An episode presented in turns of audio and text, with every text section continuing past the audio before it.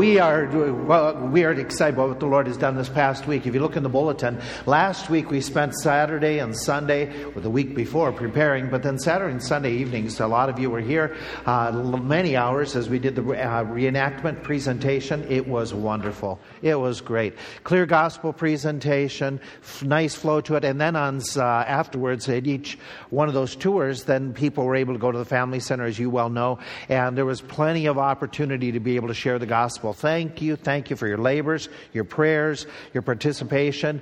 And so it's been a busy time the last week or so with a lot of you folk being here, quite a few hours being involved in that, helping to set that up, especially uh, the practices and all those things. And then Tuesday night, uh, we, some of you weren't able to make it, but we had a, house full. Uh, Christmas Eve, a lot of visitors with us, another opportunity to share the gospel. So it's been a really, really sweet time. We're uh, getting into our normal flow of things. This, this week is kind of a real change for us as we kick off the year. We're not going to have any Wednesday night ministries.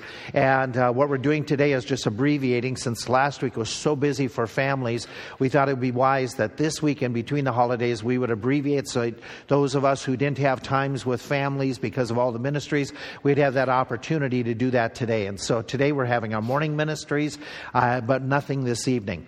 Other things that are coming up in the near future, look in the bulletin. There's a variety of things that are going on. And so uh, you can just see, sign up, plan ahead for, for a number of those things. What we're doing in our Sunday school time is we have Sunday school for all the kids, and that is for the teens all the way down to whatever age. Uh, they are meeting the majority of those, the elementary age, as well as the teens, meet in the basement. And then what we're doing for the adults, for those of you visiting with this morning, is we are going this uh, school year, most of those months, we're going through a booklet that is called Foundations. It's a Bible, basic Bible study.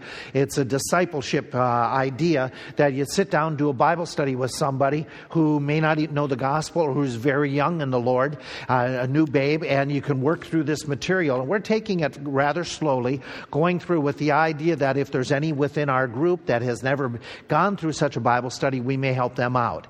If there are a number of us who have gone through Bible studies or who have been saved a period of time, this will help us out to be able to learn how to use this material, and then we can then do those personal home Bible studies with neighbors, with uh, contacts we have, relatives, coworkers. And so we're doing a teaching training time in our Sunday school for this school year, and uh, we're doing those classes. And so what we're doing with this class, we're going to resume it this morning, where we're going to spread out around the building, is that uh, we're going to meet, if you would like, you're welcome to stay here, but there are some age group classes. There's like the 20s to 30s. That's meeting up in the upstairs. There's a group that is the 30s to 40ish. That's meeting in the family center. There's a group that's the 40s to 50ish. That's meeting straight down this hallway. And if you'd like, you can go to one of those groups or you stay here because everybody else who doesn't fit one of those age brackets, we're saying just stay in the auditorium and you can put up with me. Uh, otherwise, you go and you go through the material with somebody else. If you didn't pick up one of these books and you're going to be here on a regular basis, the books are free. They're right outside the church office on the counter that's there. And so we want to split up and start doing today's lesson, which is a new lesson that we're going to spend for about the next month on baptism and communion, explaining those things and answering some questions. So if you're ready to get going, those of you who are in the elementary age, get going. You're headed for the basement. Teens, and then those of you not staying in the auditorium for this class, and you're picking one of those other locations, we'll see you later.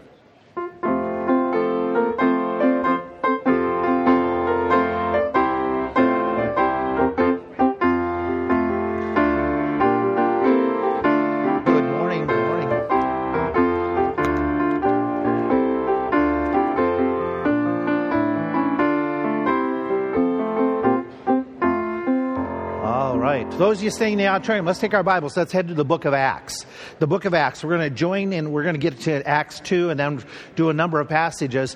Um, what we've been doing in my group is we've been talking about this whole idea that going through now, again, for the ushers are moving through the auditorium, if you don't have a booklet or if you want a handout, write on the handout and then put it in the book, raise your hand. They're going to hand that to you at this moment. And so we've been talking about this discipleship. I hope and I trust that over the holiday season, you had an opportunity to share the gospel with anybody. We had several opportunities during the reenactment. Anybody have a, an opportunity to share the gospel? Pooch, you were talking to your physician. Why don't you, if you can just stand and yell real loud? You got that booming voice, I know.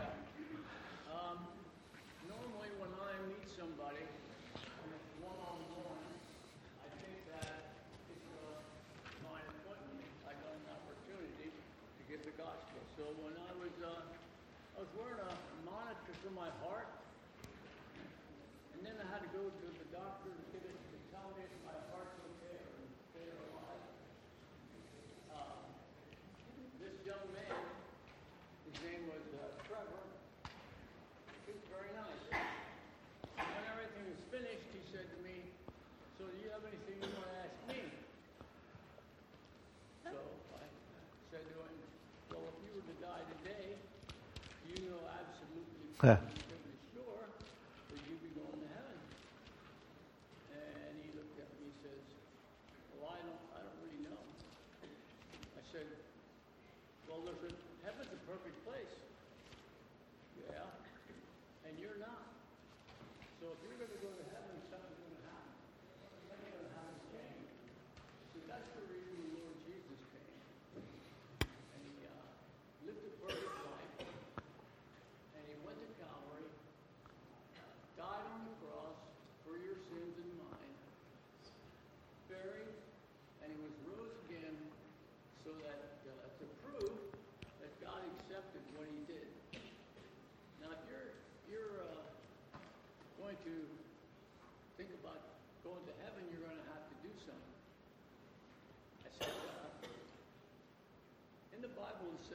6.23 says the wages of sin is death, but the gift of God is eternal life through Jesus Christ our Lord.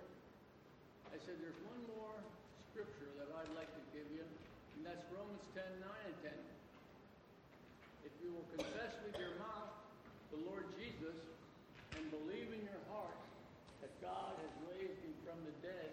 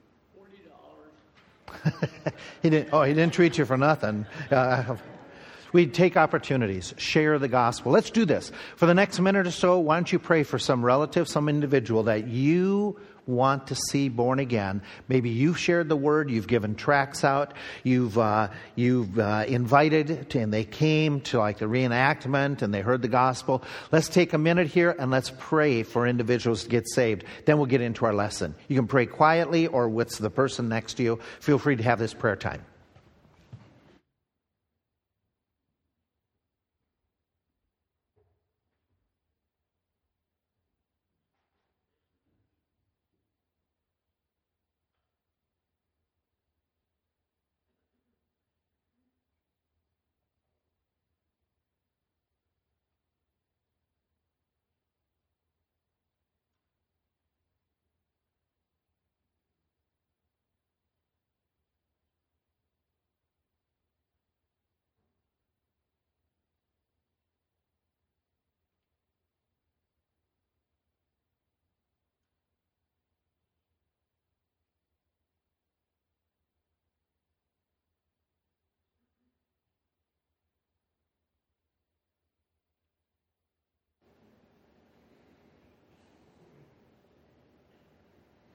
Father, we thank you for this opportunity we've had as an institution, as a group, to work together this last few days, be able to share the gospel with many who came through the tours, as well as the Christmas Eve service, and many of folk who are here who are unchurched. And I pray that you would help us to be able to have that opportunity this week to take advantage, whether it be at the doctor's office or we be at work or school or just in the, in the frequency of being in the malls or in contact other people. Help us to be a witness for Jesus Christ help us in particular to focus on individuals that we can sit and we can talk at length and do Bible studies with as well. I pray that you would open up those doors as we have the boldness and the training to do so, to be able to teach in the days ahead. We pray this in Christ's name. Amen. Take your Bibles, you're in Acts. I'm going to start in Acts 16. In Acts 16. We are in the fourth chapter, the fourth chapter of the material, and so the pages are listed up there that you want to join us if you're following. And again, those handouts that we gave that some of you are using, the page numbers are a little bit different because that's edition one, and the booklet that many have in their hand, the hard copy, that is an edition two. But uh, you'll be able to follow. What we're talking about in this section is baptism and communion, which are very, very important, and also if you're sitting down and talking to somebody who has any type of church background, you and I have to remember that there are a lot of different views on what baptism is and what church, uh, what communion is. And especially, let's focus this morning on baptism. There are so many different ideas of how baptism works. There are some who would say that it's really not important. As long as you're getting to heaven without baptism, you don't need to do it. And then there are others who will say on the other side of the pendulum, who will say baptism is necessary necessary, you can't get into heaven. And there's a whole gamut of different beliefs in between. In, the, um, in some churches, the idea is you have to baptize the babies as soon as possible so that those babies' sins are washed away. And then there are some groups that say we will only baptize very mature believers, those who have proven themselves over a period of time. And again, in that pendulum swing, there's all different types of views in between. Some would say baptism can be done anytime, any place. Others are going to say on the other side of the pendulum that it has to be only within a certain confines that is a sanctuary, that is a uh, whatever the setting may be, the, the church setting, the religious institution, otherwise it's not a valid baptism. There are some who would say that baptism actually washes away sin. And then there's others on the other side who would say, no, it is only a symbol. It doesn't do anything to change the individual. There are some who would say that there's a particular method and it has to be done a certain way by water. There are others that would say, no, any form, any idea you can do, you can do it with uh, lots of water, little bit of water. You don't even need water. You can use a little bit of dirt. I was reading one article about one church that said, we want to be more like Christ, death, burial, resurrection, so we're going to sprinkle sand on people, and that's going to be the baptism. Uh, there are some that says, okay, the baptism is valid if anybody does it with uh, any church group. There are others who would say that you have to be able to prove your line of succession, that you were baptized by somebody who was baptized by somebody who was baptized by somebody who was baptized And there are groups that claim they can take this all the way back to John the Baptist. And so there's a wide variety of ideas. You and I want to say, okay, it doesn't seem so complicated, and yet, right, you know, something so simple can have some complexities to it, even like simple mathematical issues. But for where we want to start this morning, let's just look at something, let's just take the one to one, one plus one. That without going into all the theorem and without going into all the explanation, let's just say, okay, what is clear in Scripture? What, what do we know that we have? And if we're going to just take the Bible verses where baptism is mentioned, where it's explained, and not add any kind, not start with a presupposition, not start with a doctrinal statement, but let the passages develop our doctrinal statement. Here's what we're going to find out. We're going to find out that number one, baptism does not save any of us. Now that's different than what I was taught. Okay, and so if I'm talking with, a, if somebody, if one of you were doing a Bible study with me or my family, when we first heard the gospel, you would have had to really stress this. Because for years we had been taught that we, that our, our original sin, you ever heard that term? Okay, original sin is washed away by baptism, but then all your other sins that you've chosen to commit, that takes other, uh, other, uh, other ways, the work of Christ, uh, your belief, your faith, then that takes care of it. And so you and I have to come to say, okay, does the Bible teach original sin is taken away by baptism? Well, it doesn't. Okay? It doesn't give any inclination. In Acts chapter 16, if you load the story, and we're going to jump into part of the story, this is when Paul and Silas are preaching the gospel. They are put into jail. It's at the city of Philippi. While they are in jail, do you remember what they're doing the whole night long? Especially around midnight. Okay, they're singing songs. They're singing songs of praise. And you remember that, what happens then? All of a sudden, there's something that happens to the entire jail facility. Okay, there's that earthquake, the chains and the shackles, they fall off. And um, so the idea is that the prisoners are freed. The jailer comes running in, or actually the jailer, uh, he, yeah, he comes and he's, they see him, and what is he going to do to himself? He's going to kill himself because. The passage doesn't tell us, but we know historically. Yeah, yeah. If you're the guard and you the prisoners get away from you, now you're responsible. You're going to suffer the consequences of capital punishment. That would be incentive to you know keep those prisoners in prison. And so he's going to kill himself. Paul yells out, "Don't do yourself no harm." And the jailer comes inside the jail cell, and what does he ask? The phrase that we wish everybody would ask us. What must I do to be saved? Okay, we pick it up. Okay, and this is the point of the text. We'll come back to it later. Is this? Okay, they said unto him, What words? Believe on the Lord Jesus Christ and you shall be saved. And so our point is, okay, hear that the question is, what must I do to be saved? The answer that Paul gives is very simple. It is believe on the Lord Jesus Christ. When we talk about baptism, what, what, what do you see about baptism in that phrase? Nothing. That's the point. It's never mentioned. It's never mentioned about you getting saved via baptism. It is simply and only by belief in Jesus Christ. Now, is baptism, does it come out in the text? Yes, it does later on. Okay, after, then they follow in baptism, but it's not stated at all that this is how you get saved. In fact, there are other passages that, uh, that talk about it, okay? And, and we look down a little bit further in verses 31 and 32. It talks about when they were baptized, but it says earlier that they spake the word of the Lord unto them, and that these individuals heard the word of God and responded, then they get saved. Now, here's some passages that aren't necessarily in your booklet, but I wanted to mention as well, okay? That in the, in the phrase in 1 Corinthians chapter 1, verse 17, Paul is writing to the church, and he's telling them about his history when he came to preach. For Christ sent me not to baptize, but to preach the gospel. So he's making a distinction. He's saying, when I came to you, I wasn't focusing on baptism, but I was focusing on sharing the simple gospel. Now, does that mean that baptism is not important? No, we'll see that later on. But for people to get born again, is baptism involved in their salvation? The answer is no. No, not in them getting saved, not with the wisdom of Christ. In fact, he goes on, he says, I delivered unto you, first of all, that which I received, how that Christ died for our sins according to the scriptures, he was buried, rose again, and the third day according to the scriptures. And this is the gospel message that he talks about in Romans chapter 1. Baptism is not in there. And yet, I'm going to come down later on and say baptism is important, but not for salvation. It doesn't save anyone. Let's make another fact it doesn't wash away sins. This is critical because, again, as I mentioned, some of us grew up in churches, and there are a lot of people out there that if they go to, you know, you name most of the mainline denominations, that there's the idea that baptism will wash away sins. Look at this verse. If we walk in the light as He is in the light, we have fellowship with one another, and the baptism that we we experience cleanses us from all sin. What does? it's not baptism, it's the blood of Jesus Christ. So again, we have this reiterated in Scripture. Salvation is by belief, is by the work of Jesus Christ, not baptism. In 1 Peter chapter 3, okay, he makes this comment. Not by the works of righteousness we, which we have done, but according to his mercy, he saved us by the washing of baptism is that what he says?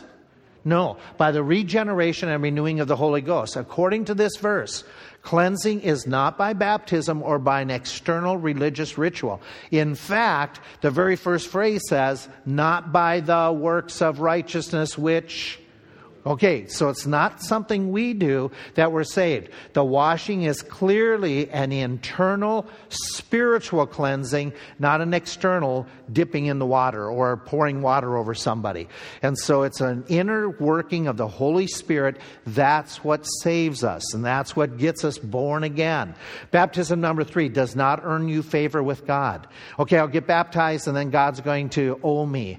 Okay, I'll get baptized, and then God, uh, God will all of a sudden, you know, favor me. Um, let, let's remind ourselves okay that it, there is nothing that we get or do by our own good works but we only approach god with faith. For by grace are you saved through faith and especially if you're highlighting this verse in a bible study not of yourselves. It is a gift of god and again the phrase not of works lest any man should boast. Now i don't know how you do it. What i do when i'm sitting down explaining this i will put in not of works lest any man should boast. I will start suggesting what type of work works do people normally look to for salvation? And one of the first ones that most people look to is their baptism okay, that they were baptized as a babe or baptized later on. And so I'll put in there, not of baptism, lest any man should boast, not of knowing the Ten Commandments, not of giving money to church, not of uh, going to church, not of being able to say the books in the Bible in order, not of, not of, you know, dressing a certain way. So at the highlight of the scriptures is we are saved by faith. It's a work of God, not something we do. If you were going to give a, a real simple description or definition definition of grace, what would you give? Any, any of you know the anachronism here? Okay, what is it? God's riches at Christ's expense. Okay, and so it's that idea that God does something to us that we don't deserve. Mercy is He holds back what we do deserve. Grace is He gives us something we don't deserve. And so we want to then continue in this thought in the Bible study. You've, you've, as you've taught somebody in these first few minutes, you've reiterated what's been in chapter one, what's been in chapter two of the material. You've reiterated that, self, that baptism has no role or any part of their being born again. Their, their salvation experience is by faith, by grace. It is not baptism. But that leads us to this question Is baptism important? Is it mentioned in the Bible? Who should get baptized? Uh, why should somebody get baptized? So let's start going through that, okay? We don't get baptized to get to heaven. We don't get baptized. And by the way, if you want a classic illustration, who is it? Not baptized, but we know that they went to heaven. The thief on the cross. Okay, thief on the cross. Excellent illustration. And so you're reiterating that with somebody, you're, you're sharing that with them, but you've got to answer this question Is baptism valid? Is there something about why should we do it? So we would go and say, okay, here's what is true. And the Bible clearly states this baptism is commanded in Scripture. Okay? And again, there are some believers, maybe somebody sitting here today says, Well, I don't believe that. Well, we're taking the simple Bible verses and we're going to show you that this is what the scriptures teach that baptism is commanded. Watch this verse. It says, Repent. This is when Peter is preaching on the day of Pentecost. And there are all the Jews, and they, they are listening to his message. And, and then they say to Peter, uh, Good sirs, what must we do? Okay, if we've condemned Christ, then how do we uh, go back to Acts chapter 2? And you may want to mark your Bible. If you haven't done this, I want you to mark one word in this verse. That'll help you in the future to explain it. Then he, they said in verse 37, when they heard this, they were pricked in their heart, and they said to Peter and to the rest of the apostles, Men and brethren, what shall we do? Peter responds, and he makes this comment Repent and be baptized, every one of you, in the name of Jesus Christ for the remission of sins, and you shall receive the gift of the Holy Ghost. Now, when you first look at that verse, let's ask, answer a couple questions. Two commands, two imperatives. What are they in Peter's response? Repent, be baptized. Okay, those are two commands. Okay, that he gives them right away. So he brings baptism up Okay, there's no doubt that there's validity here about the baptism, but it's in the order of what he says. Now, here's where some people have a problem with this passage and they say, hey, wait a minute. Wayne, you've just said that baptism doesn't have anything to do with salvation, but according to this verse, it kind of looks like you have to be baptized so that you get the remission of sins. Okay? Repent, he says to them, and be baptized. Now, remember, in their society, did they understand baptism? Was it something that the people knew about? A practice, let me put that way. Was baptism a practice that the Jews knew about? They did. They did. Okay? And so this baptism wasn't something that was strange to them. They had, they had already, many of them had responded to John's baptism. There was these baptisms that they did in groups that uh, the the cloistered groups that would do them, and so sometimes in their rituals there was this ritual uh, idea. And so baptism, what he says he's in this passage, he's not talking to something that they didn't have any concept with, but what he's talking about is he's saying something that you know about, but we're going to make a different connotation to it.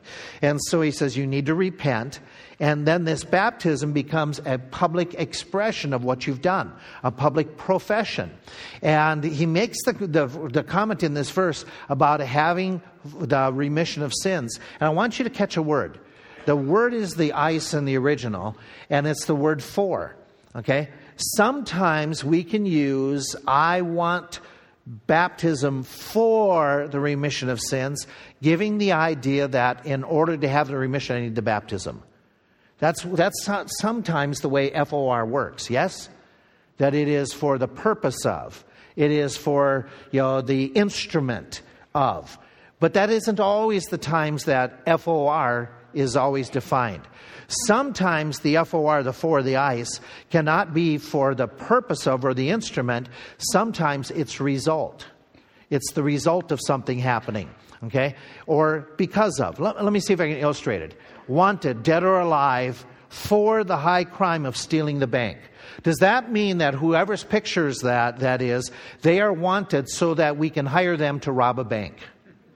Is that the for? No, what's the for? Because of something that's already happened, something that's happened in the past. Okay?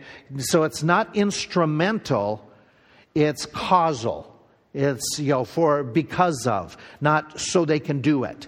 And that's the same thing in the original language. Repent and be baptized because of the remission of sins. And that fits so many different scriptures that we'll see as we flow through the rest of the passage. Like in Acts chapter 10. In Acts chapter 10, verse 48. And he, it's it, uh, Peter, uh, it should be a small h, and he commanded them to be baptized in the name of the Lord. Now, this is Peter speaking to Cornelius. He's gone there, he's preached. Cornelius and his household that Peter's gone to, there's something different about those people from Peter. Do you remember what it is? Peter and these people have something not in common.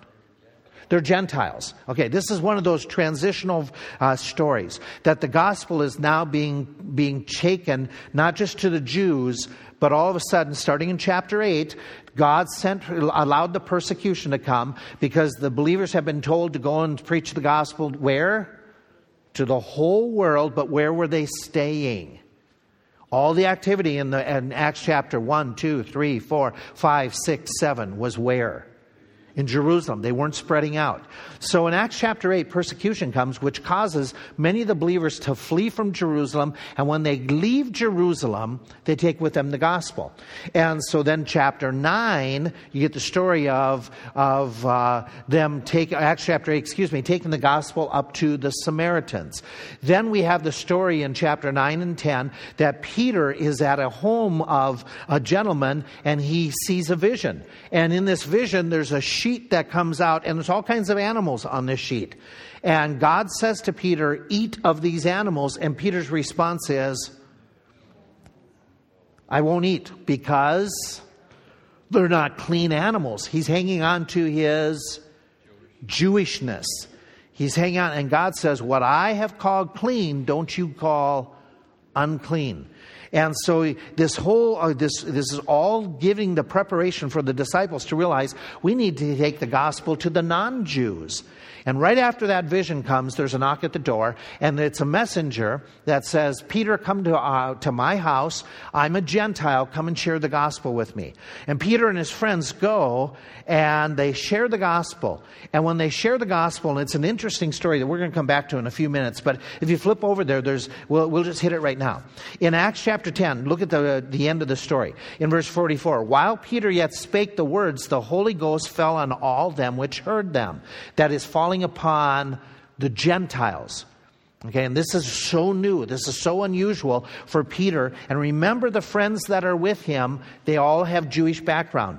And they of the circumcision, who's that? Okay, Jewish. Those who are Jewish but believed, what's their response when they see the Holy Ghost on these people? They're astonished as many as came with Peter, because on the Gentiles was poured out the gift of the Holy Ghost. And they hear it. There's, a, there's an outward expression, the speaking of the tongues, that was very valid at that moment, at that time. And Peter answers and says to his friends, Can we forbid water that these should not be baptized, who have received the Holy Ghost as well as we?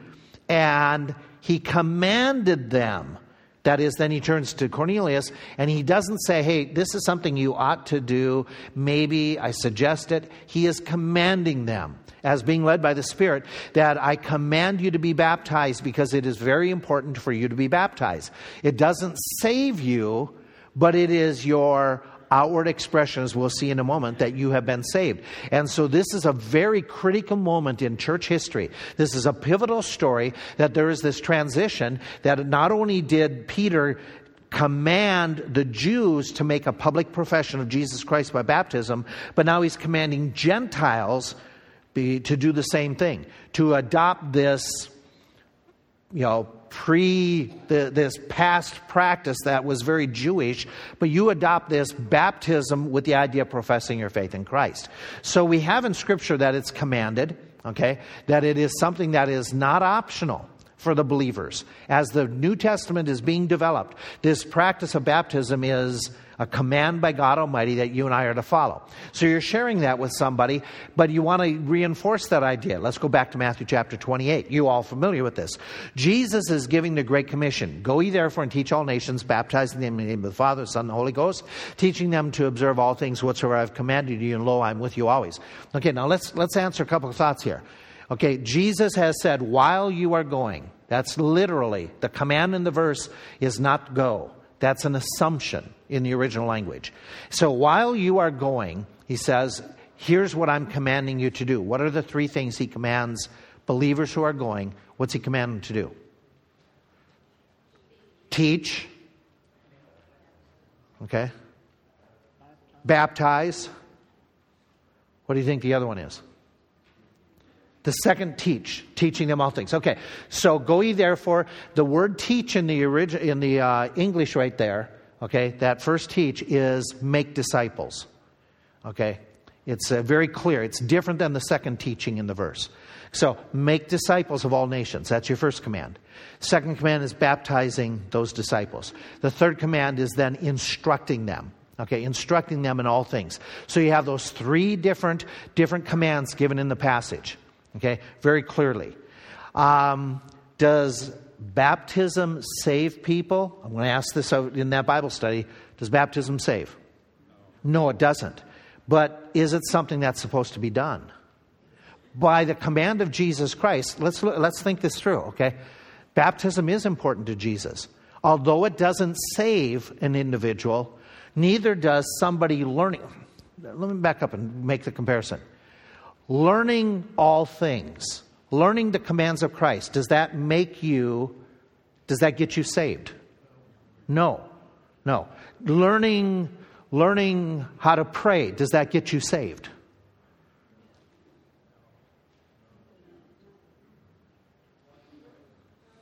learning how to how to pray the, the you know like the lord's prayer does that save anybody does it save somebody learning the principles of giving? No. Does it save learning to forgive others? No, but are those important lessons to learn and to practice after we're saved? And the answer is yes. Okay. So making disciples is the implication of making disciples is okay, we want to get people who are following Christ of all nations. The making disciples is initiating a gospel message. Okay, you're giving them the gospel. And as they respond to the gospel, you baptize them and you teach them. So just as teaching doesn't get some learning doesn't get somebody saved, neither does baptism. But that doesn't mean learning isn't important. It doesn't mean baptism isn't important after being saved. And so Jesus in this passage is commanding that the baptism is supposed to be done at some time in that process of an individual getting saved and growing and becoming a follower of his. Baptism is important. Baptism therefore is not something we are to ignore or minimize. Okay, Let's just do this. Let's just get everybody saved and just, you know, as long as people are getting saved, that's okay. That's good. You and I would be excited that people are getting saved, but are we making and completing the discipleship task? The answer is no. Because once we get somebody saved, let's go back to this silly illustration. Your kid got born. They didn't let you leave him in the hospital. Right? The expectation was you're supposed to take them home. Now, you may wanted to take them back at some time. Okay. But they're yours and they're your responsibility now to help them not to be birthed again, but what are you going to help them to do? To grow. Okay, that's what disciple making is. It starts with getting them to where they know that they're born again by faith, but then we're supposed to help them to grow. And in the commands of Christ, what's one of the very first steps that somebody does in their spiritual growth? Baptism. Baptism. It's one of the repent and then be baptize. And he commanded them after they had responded and shown that they believed and the Holy Ghost fell upon them. Things that, that they didn't create. What was the first thing Peter tells those disciples to do? Get baptized. Okay, and so baptism is important. He commanded all disciples, this, this is critical for you and me. Ba- Jesus commanded all disciple makers to include getting others baptized as part of your mission. Think that through, let it digest. Okay? If we're making disciples, we have got to be encouraging and teaching people that we lead to the Lord to follow in, in professing Christ as their personal Savior. Although baptism is not a part of our salvation, it is a part of the process of becoming a true disciple of Jesus Christ. Can somebody be a true, ongoing follower of Jesus Christ and not be baptized?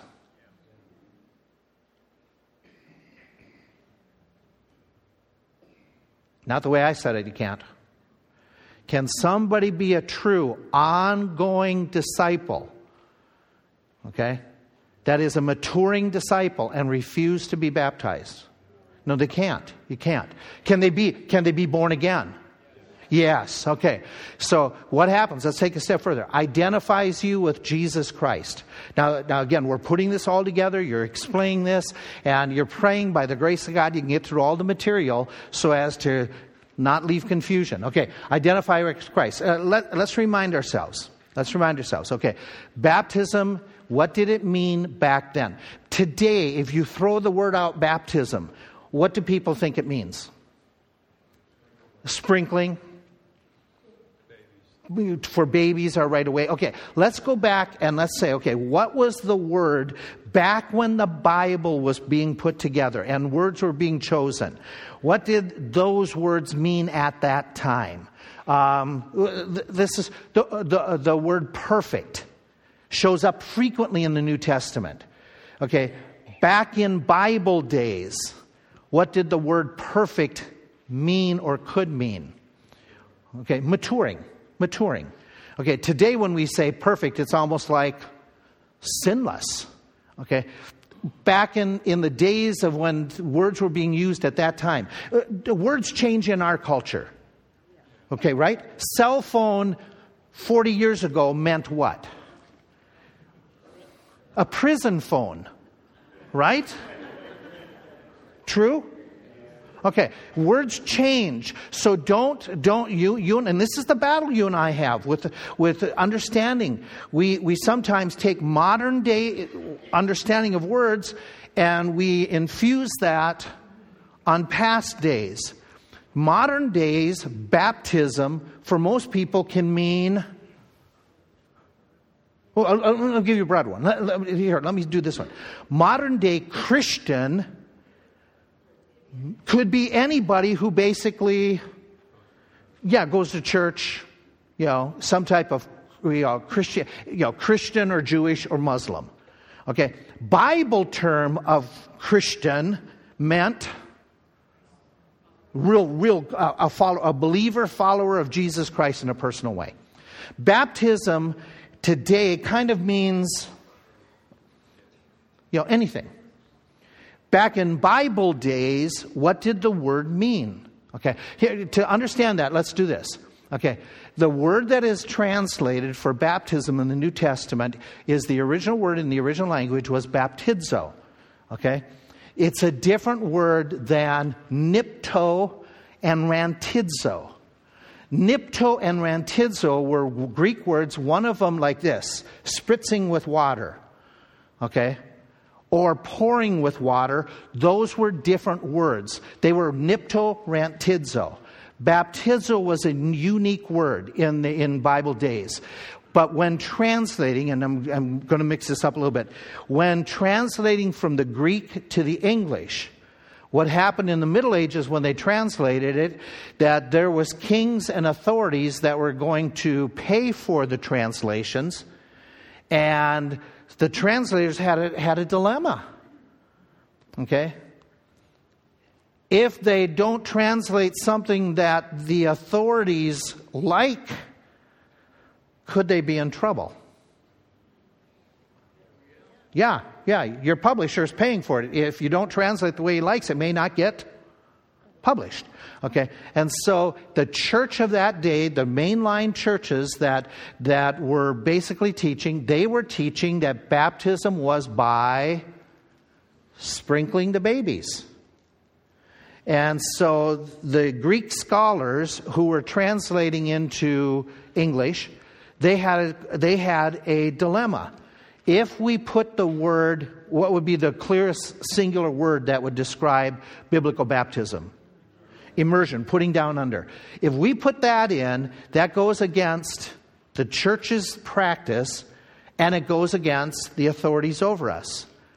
So, what we will do is we will transliterate and make a new English word. And then you, whoever the reader is, you can basically interpret it however you want the application. Okay, and, and, and folk, you know, we can't deny that this is a historical fact. This is what happened. But at the same time, were they trying to be true to the original language? They were trying to, in a situation where there would have been persecution and finances, and, and does, money, does money even operate within church confines? Okay. And so they created a new English word, and the word became B A P T I S M because the Greek letters to just try to match them up. And so they didn't clarify. And then over a period of time, whoever reads the word baptism, they put their denominational stamp of saying it's by dipping or it's by pouring or it's by whatever. And it came to all of a sudden be multiple different ideas of baptism. However, if we go back to the original words, baptizo only can only mean and only meant putting under. Rantidzo, nipto, those are two totally different words. But that's what happened. And so baptism became ba- baptism became baptism and the readers could assume the form that they wanted. Now let's you and me we're taking a new convert. Most everybody that you'll run into who is just a baby Lord have no idea what we just explained. And so you're going to take them and you're going to explain that in the original time that the Bible was written, there was the word baptize, was the word baptizo. One of the ancient writers, just to give you, you can, you can look this up, you can find multiple illustrations. Nicander talked about pickling vegetables. You know, soaking them. Any of you do canning? Okay, so you put them in and you seal it, and he called it baptizing the pickle. Okay? And he writes about it. He understood the word because, by the way, um, Nicander would understand why, why baptizo meant to submerge because. Do, do, you see, do you see his description? Don't worry about the poet and don't worry about the doctor. He's Greek. So he understands he understands Greek words. Okay? And so the Greek word there is baptizo. Now we come to the New Testament. Uh, era and baptizo again it it had the idea and you can find writings about this go on the internet you can find the information it's there it's it's uh, you know this isn't created because of our church position this is you know let the let the scriptures determine our church position baptism was often used in okay somebody who was dyeing cloth you would baptize submerge the cloth, and what would happen? The dye would get into the material, and that would become all of a sudden that color, to change the color. So here's what we've got. When you were saved, you were placed into Jesus Christ so that you and He are spiritually united. We talked about this, yes? Okay. Do you remember? Please tell me you remember. Okay. One of the things that happens when you get saved, you become, uh, there's two words in Christ. Okay, that you're united to Jesus Christ. How you and I can illustrate that, how you and I can totally define that, it's just a spiritual relationship developed and tied to Christ that is unlike anything else. Okay, you are in Christ. He's in you, you in him. There's this connection between you. Okay, and that's a spiritual connection. So, the work of the baptism of the Holy Spirit, for as many of you has been baptized into Christ, in other words, somebody else put you together with Christ. Who did that? Who did the spiritual work that when you called upon Christ as your Savior, um, whosoever shall call upon the name of the Lord shall be. Okay, at that moment that somebody calls upon the name of the Lord, they shall be saved. What is happening in the spiritual realm to that person? The Holy Spirit is placing them in a unique relationship with Christ that Christ and them become one. Okay, they become in Christ. That's what this verse is talking about. For as many of you have been, he's not talking then a water church baptism. He's talking what type of baptism? Something that's happening spiritual realm. Okay, the baptism that this baptism is done to you. Okay, it's not something you do. It's something that the Spirit is done to you. It's a spiritual baptism, and it is done to how many believers? All. Okay. So there are some verses where we read about baptism. We have to identify is it a spiritual baptism? Is it a water baptism? And there is a distinction. Okay. Because the spiritual baptism happens to all believers. Okay? That everyone, this baptism happens at the moment that you have put your faith in Jesus Christ. And so this is an important distinction and something that maybe some of you who are going to do a Bible study, you need to just think this through a little bit. Make sure you write down some of this material if it's not in your notes already. Spirit baptism takes place at the moment of your salvation. Spirit baptism, you're immersed into Jesus Christ. There's a spiritual union, and it becomes permanent that you are joined to Jesus Christ. It is an inward reality. It is something that you don't, you know, when it, when it, when it happened, those of you who understand this, when you got spirit baptized, did you look like that wet person that just got up out of a tub? No, it was all done internally, inwardly, okay? And water baptism, it takes place following your salvation. It comes after. Peter says to them, Hey, they've got the Holy Spirit upon them. Can we forbid water that they should not be baptized? Now, this is the water baptism. It is different in that you are immersed into water as a picture of what Christ and you are like. That you and He are united together and what He has done. It is an outward symbol, it is a physical act that you do Okay, that is, that is something you accomplish by getting baptized and making a profession of faith. Let's take this a little bit further. Romans chapter 1, uh, Romans chapter 6. This is an extensive verse, and some of this gets a little bit complicated, but since you are more mature and you're doing Bible studies and you've got much better Bible knowledge, this should not be any complication for you folk. Romans chapter 6, you got to go there and follow along. The setting is critical. In Romans chapter 6, what shall we say then? Shall we continue in sin that grace may abound? The response no, no. In other words, in other words, those who accuse us that we say once saved, always saved. They say that that's a terrible doctrine, that when you accept Christ, you have a permanent, ongoing, everlasting relationship with Him because you're encouraging people to go out and sin. Well, Paul writes and says, What shall we say then? Shall we continue in sin that grace may abound? Strongest way he could do it. God forbid. How shall we that are dead to sin live any longer therein? Know ye not that so many of us as were baptized into Jesus were baptized into his death? Therefore we are buried with him by baptism into death, that like as Christ was raised up from the dead by the glory of the Father, even so we should also uh, so we also should walk in newness of life. For if we have been planted together in the likeness of his death, we shall also be in the likeness of his resurrection, knowing that this, our old man, is crucified with him. And so he goes on, he talks a little bit more. Okay. Um, he's talking in this passage about spiritual links between us and Christ. The spiritual links are very, very clear that uh, the link with what happened to Christ happens to us in the spiritual realm. We died to sin, we're raised to walk in newness of life. That happens when you got born again. Okay? Uh, if any man be in Christ, he is a Okay, that's this whole concept here. And just as Jesus Christ walked in newness of life, we are too. Okay? Then we will not live in a lifestyle. And this is the critical point of this text. The critical point of the text is not living in sin any longer. Is not, not uh, you know, I, will take you back to, to my religious upbringing. My religious upbringing is you come and you do whatever spiritual rituals there were. You come and do a confession. You come and do a communion. You come and do a baptism. And when you do that, you get your sins forgiven. And then what can you do at, right after you go to church and do those things? You can go out and, yeah, do whatever you want.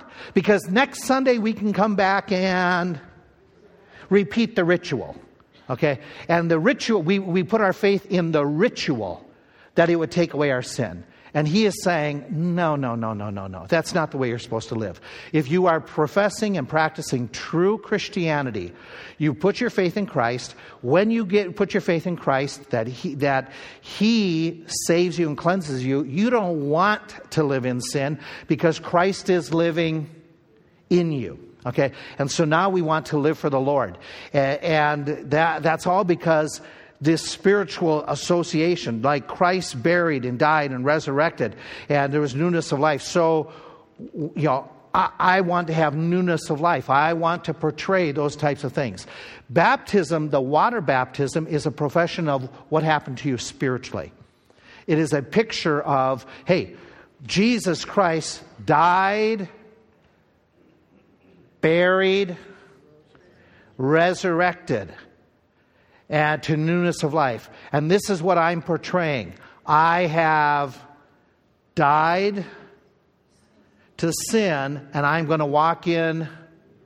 Okay, that's what you're picturing. It's a public declaration of saying, I'm different. I'm changed. I'm a follower of Christ. No wonder Peter told them, I command you, Jews, to be baptized after your sins have been forgiven because you're declaring your association with who?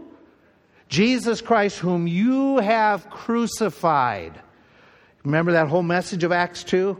That you people have rejected. Now profess your faith in him, put your faith, and publicly declare, I'm a follower of Jesus Christ. No wonder Peter tells the Gentiles, you who have had that work of the Holy Spirit inside, and it's, it's showing. Now publicly declare your association with the, with the work of Jesus Christ, that he died, buried, and resurrected. You have died to the old beliefs, the old ways. You're going to walk in newness of life.